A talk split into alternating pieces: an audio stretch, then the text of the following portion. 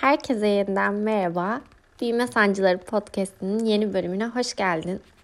Bu podcast'te şu cümleyle başlamak istiyorum.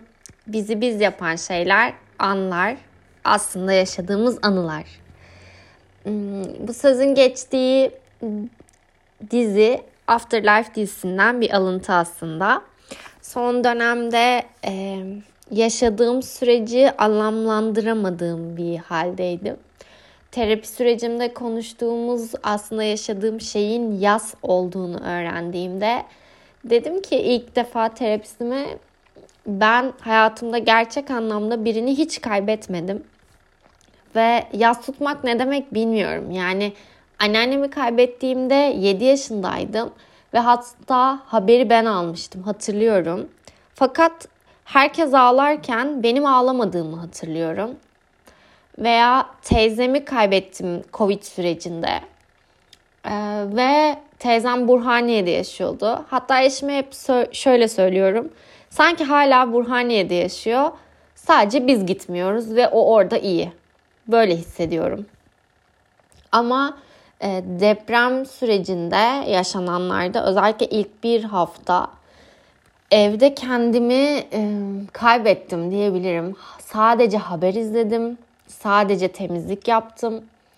Ve sadece kendimi iyi hissettiğim anlar sanırım e, kıyafetlerimi ayırdığım, daha çok haber izlediğim, daha çok araştırdığım zamanlardı.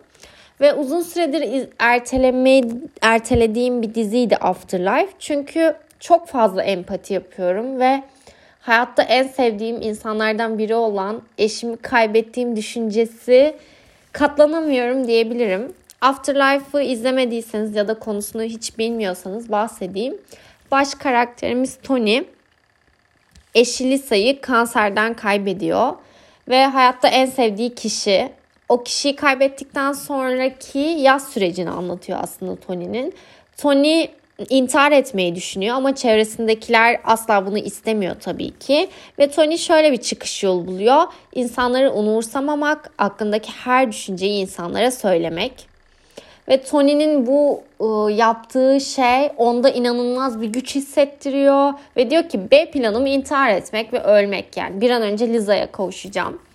Ve ben bu diziyi izlemeyi hep erteledim. Ama o kadar boşlukta hissettim ki bu süreçte. Ve Afterlife'ı izlemeye karar verdim. Çünkü bir yanında e, kara mizah dizinin yani sürekli duygusal sürekli ağladığınız bir dizi değil. Yer yer çok duygulanıyorsunuz. Özellikle benim için dizide en önemli sahneler diyebileceğimiz En diye bir karakterimiz var. Ve e, Tony ile e, eşinin mezarının başında bir bankta buluştukları sahneler var. En'in eşi 38 yıllık eşini kaybediyor ve bir sahnede şey diyor. İyi ki evlendik, iyi ki o önce öldü.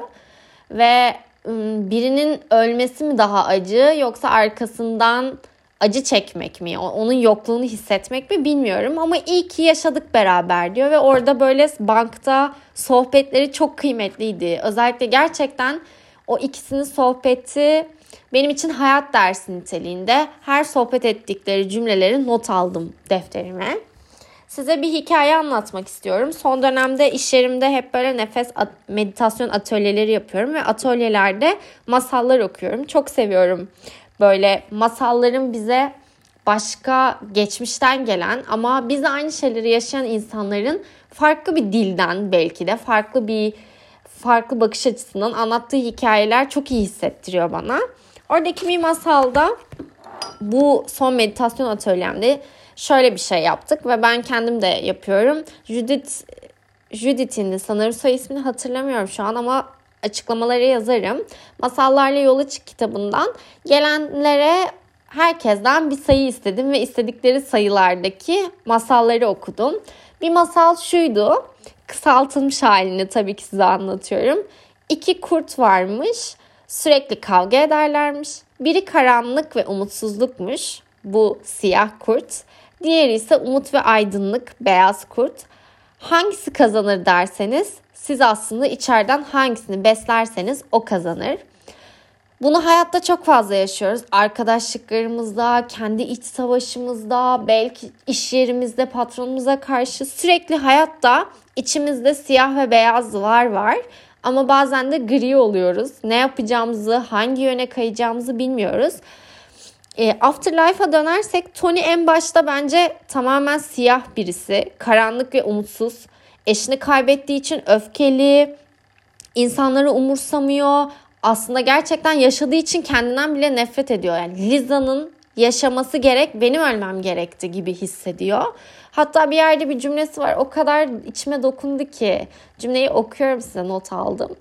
Acı verici olan kanserden ölmek olmalı. Eninde sonunda öleceğiz.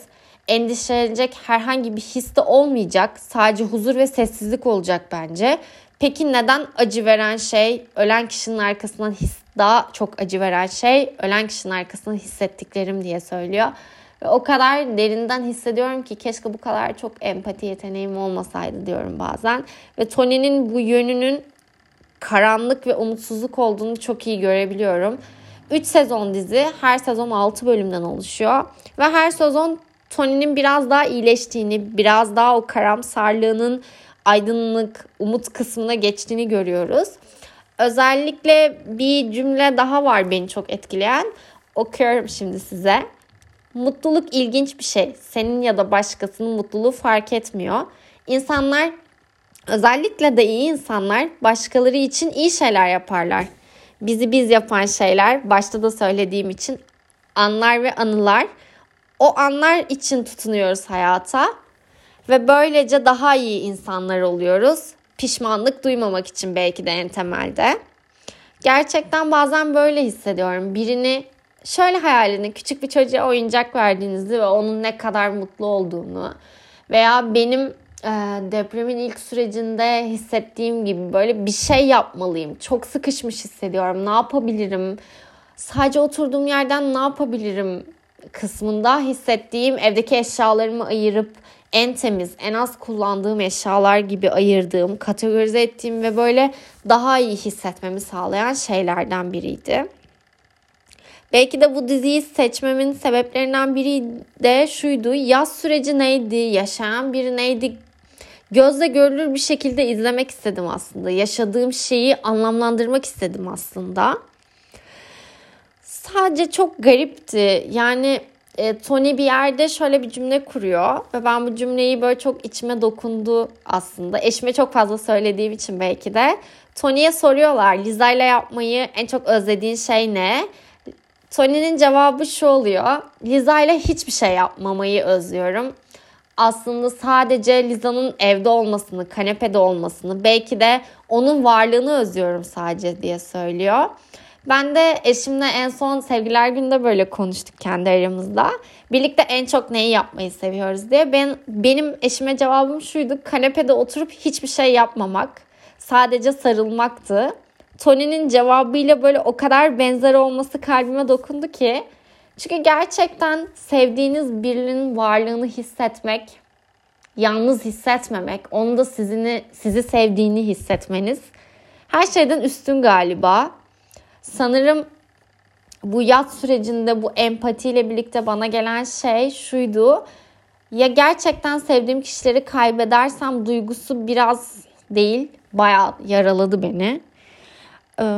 Dizinin en başında Tony'nin ilk sezonlarda inkar, öfke, işte intihar ederim gibi bir pazarlık süreci oluyor aslında. Ve gitgide bölümlerde iyileştiğini, aslında çevresindeki insanlar için bile yaşadığını, onlara yardım etmeye çalıştığını görüyoruz. Ama e, günün sonunda Tony şunu fark ediyor. Gerçekten eskisi gibi tadı yok yaşamanın. O yüzden çok garip bir his. Ben eşim askere gittiğinde ilk defa böyle hissetmiştim. Hissettiğim şey şuydu. Ben normalde işten genelde 8-8.30 gibi çıkıyorum ve akşam yemeklerimiz biraz aksıyor eşimle. Hayatta herhalde en çok özendiğim şey böyle birlikte hep e, genelde herkesin yediği saatlerde yemek yememek.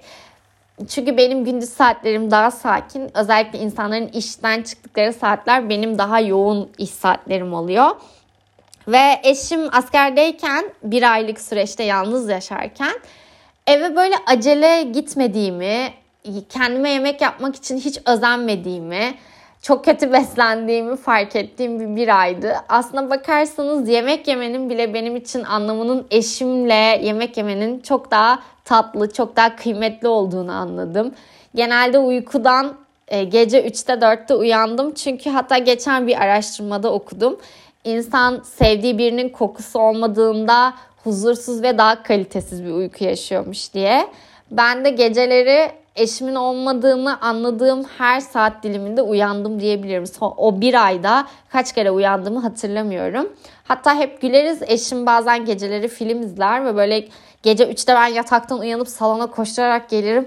Daha uyumadın mı sen? Hadi gel uyuyamıyorum falan derim. Aslında uyuyup uyanırım. O da bunu hep bilir ve çok güleriz kendi aramızda. O yüzden sevdiğimiz insanların kıymetini anladığım bir bir ay oldu. Ve bu Afterlife dizisiyle sanki böyle o yüzüme yüzüme çarptı.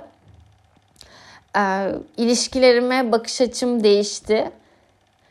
Biraz böyle sanki sevdiklerime daha çok sarılmalıyım hissine kapıldım. Çevremde şeyi çok fazla görüyorum. İşte deprem olduğu için çok fazla insan kaygılı. Evimiz depreme dayanıklı mı? Ya bizim başımıza da gelirse? Benim bakış açım olaya şöyle gelişti aslında. Her an başımıza her şey gelebilir. Ne olacağını hiçbir zaman bilmiyoruz. Ama o gün sevdiklerimize daha kıymetli, daha değerli olduklarını her zaman hissettirebiliriz. Bugünün son gün olduğunu asla bilmiyoruz. O insanlar da bilmiyordu. Ve son bir aydır sanırım yaptığım şey bu. Ailemin telefonlarına hemen cevap vermek. Ee, sevdiğim kişiye, eşime her gün seni seviyorum demek. Daha çok sarılmak. Hatta Tony Afterlife dizisinde şöyle bir soru soruyor. Liza'ya yeterince sarıldım mı sizce diye soruyor bir arkadaşına. O kadar içime dokundu ki bazen böyle e, sabahları eşimden daha geç işe gidiyorum ve uyanmayabiliyorum. O gün ona günaydın dedim mi sorusuyla gitsin istemiyorum sanırım. Umarım beni anlayabildiğiniz bir bölüm olmuştur. Umarım hislerime tercüman olabilmişimdir. Ee, benim yaz sürecim biraz dalgalı, biraz hayatı sorguladığım, biraz da sevdiklerime daha çok sarılmam gerektiğini anladığım bir süreçti. Ee, umarım daha iyi bir gelecek bir günde, daha iyi hissettiğimiz günlerde konuşmak ve görüşmek üzere diyorum. Bir sonraki bölümde görüşmek üzere.